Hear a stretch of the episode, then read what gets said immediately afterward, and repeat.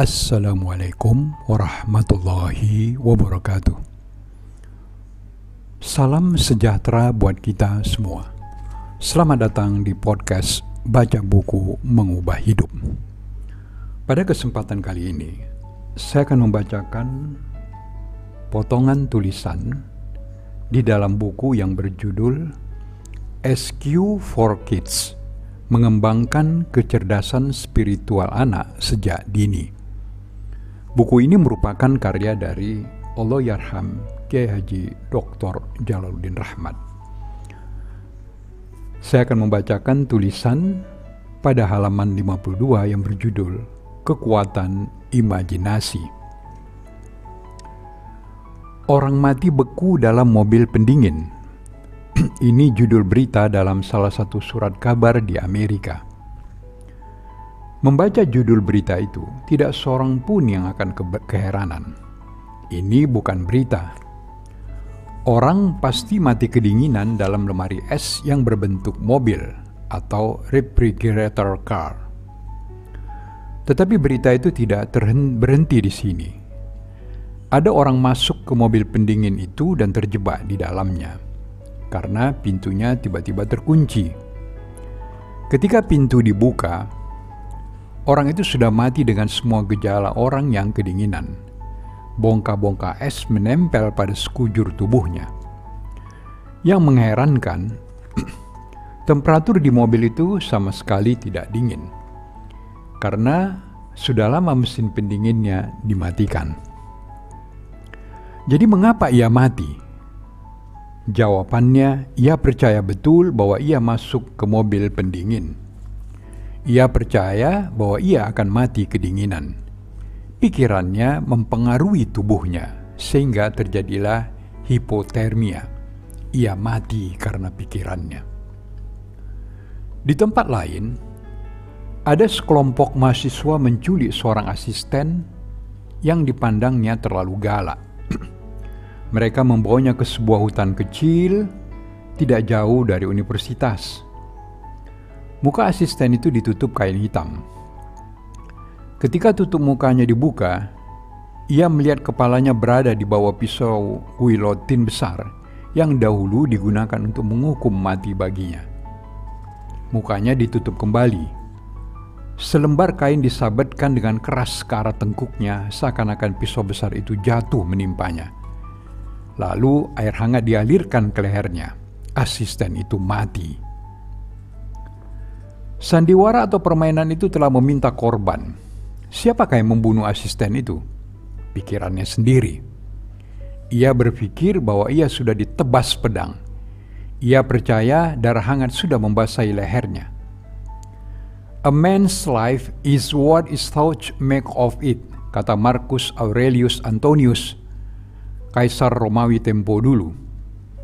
You don't think what you are, you are what you think, ujar para, para psikolog mutakhir.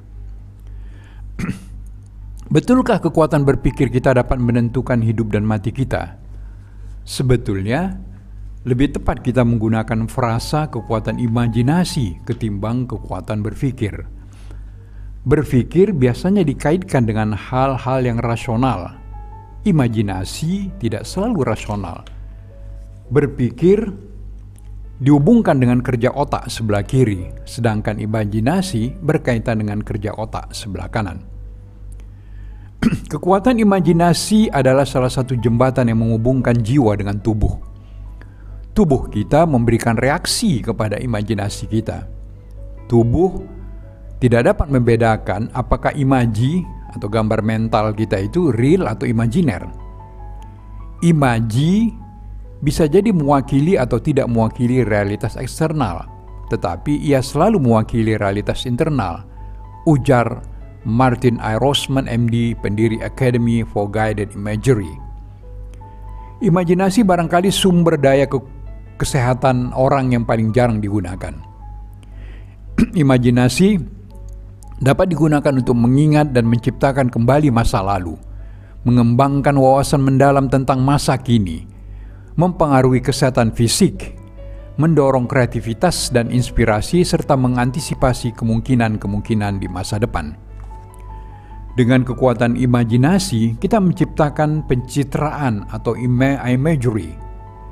Apabila kita mencerita, mencitrakan di dalam benak sesuatu yang seolah-olah kita lihat, lazimnya kita menyebutnya visualisasi. Belakangan, istilah visualisasi lebih populer ketimbang imagery, terutama setelah Dr. Carl Simonton menggunakannya untuk pengobatan penderita kanker. Dr. Simonton pertama kali menggunakan teknik ini pada tahun 1971 untuk mengobati pasien kanker tenggorokan.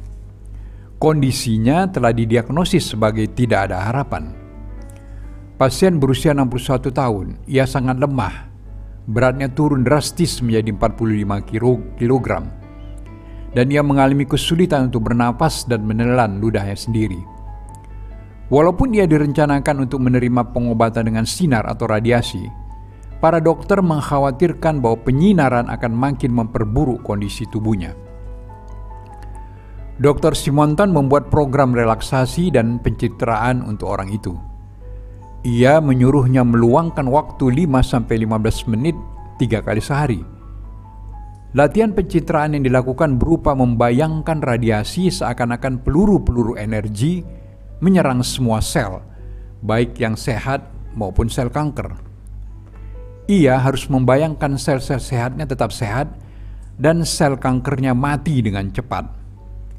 Pasien kemudian memvisualisasikan kankernya mengerut dan kesehatannya kembali normal. Usai program ini, orang itu dapat menerima radiasi dengan rasa sakit yang minimal. Di tengah-tengah perawatan, ia mulai makan lagi, dan mengalami kenaikan berat badan dan kekuatan. Dalam dua bulan, kankernya hilang sama sekali. Jika the power of imagination dapat menghilangkan kanker dari otak kita, atau dari tenggorokan kita, atau dari organ tubuh kita yang lain, bisakah ia dengan cara yang sama memasukkan kejeniusan ke dalam otak kita? Jawabannya menakjubkan, bisa karena orang yang pernah melakukan hal yang terakhir ini adalah Einstein. Dr. Win Wenger dan Richard Poe menyebutnya the Einstein Factor.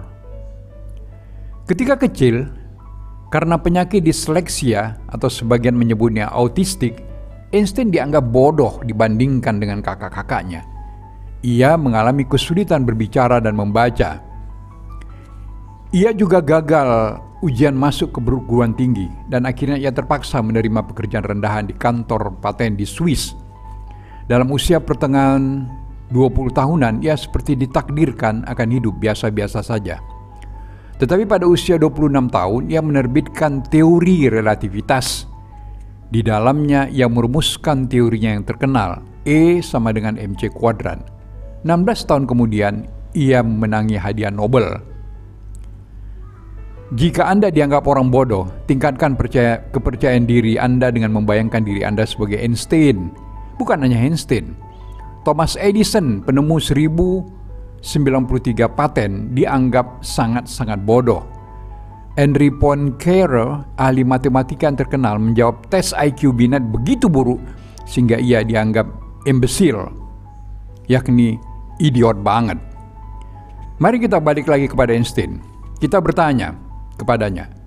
Bagaimana ia sampai kepada teorinya yang merupakan hukum fundamental jagat raya?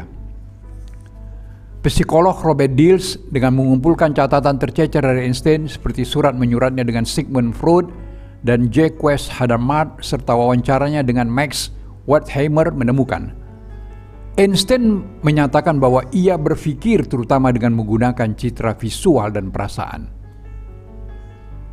Ungkapan pikirannya dalam bentuk verbal dan sudah selesai. Kepada Max Wettmer, Einstein berkata, This thought did not come in any verbal formulation. I very rarely think in words at all. Jadi, the power of imagination dapat membantu meningkatkan IQ atau kecerdasan logis siapa pun.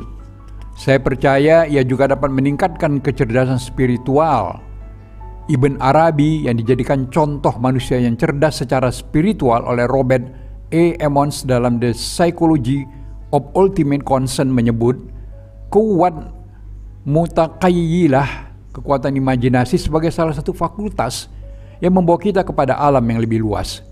Ia juga dapat meningkatkan kecerdasan rohani kita di samping kecerdasan yang lain. Pencitraan imagery dapat meningkatkan kecerdasan Anda dalam berempati atau kecerdasan emosional, menentukan masa depan Anda, kecerdasan aspirasi, melipat gandakan kekuatan Anda dengan mengakses sumber daya yang tidak pernah habis, kecerdasan kekuatan. Kita sekarang tahu bahwa kekuatan imajinasi tidak saja mampu mengembangkan macam-macam kecerdasan, tetapi juga dapat menciptakan realitas seperti yang kita bayangkan. Bagaimana kekuatan imajinasi ini dipraktikkan dalam kehidupan sehari-hari tampaknya bisa menjadi bahan pembicaraan berikutnya. Tetapi jika Anda ingin menggunakan kekuatan ini sekarang juga, sejauh yang Anda pahami dari tulisan ini, go ahead. Sebelum membaca lembar demi lembar buku ini, bayangkanlah bahwa Anda sekarang ini bukan Anda lagi, tetapi Einstein, Edison, atau yang lainnya. Lihatlah apa yang terjadi pada diri Anda. Izinkanlah saya mengakhiri bagian ini dengan ajakan extraordinary Craig Cargers. Menurut saya, Anda harus mengizinkan diri Anda. Bukalah diri Anda untuk kemungkinan-kemungkinan yang membuat Anda bisa meraih hal-hal yang jauh melampaui apa yang Anda pikir bisa Anda raih. Bebaskan imajinasi Anda. Bergabunglah dengan saya dalam perjalanan menakjubkan menyelami pikiran Anda sendiri. Kita akan menemukan banyak kesenangan dan saya yakin Anda akan takjub menyadari betapa dikjayanya Anda. Selamat menjelajah. Salam sehat buat kita semua. Wa taufiqi illa billah alaihi tawakkaltu wa ilaihi unib. Wassalamualaikum warahmatullahi taala wabarakatuh.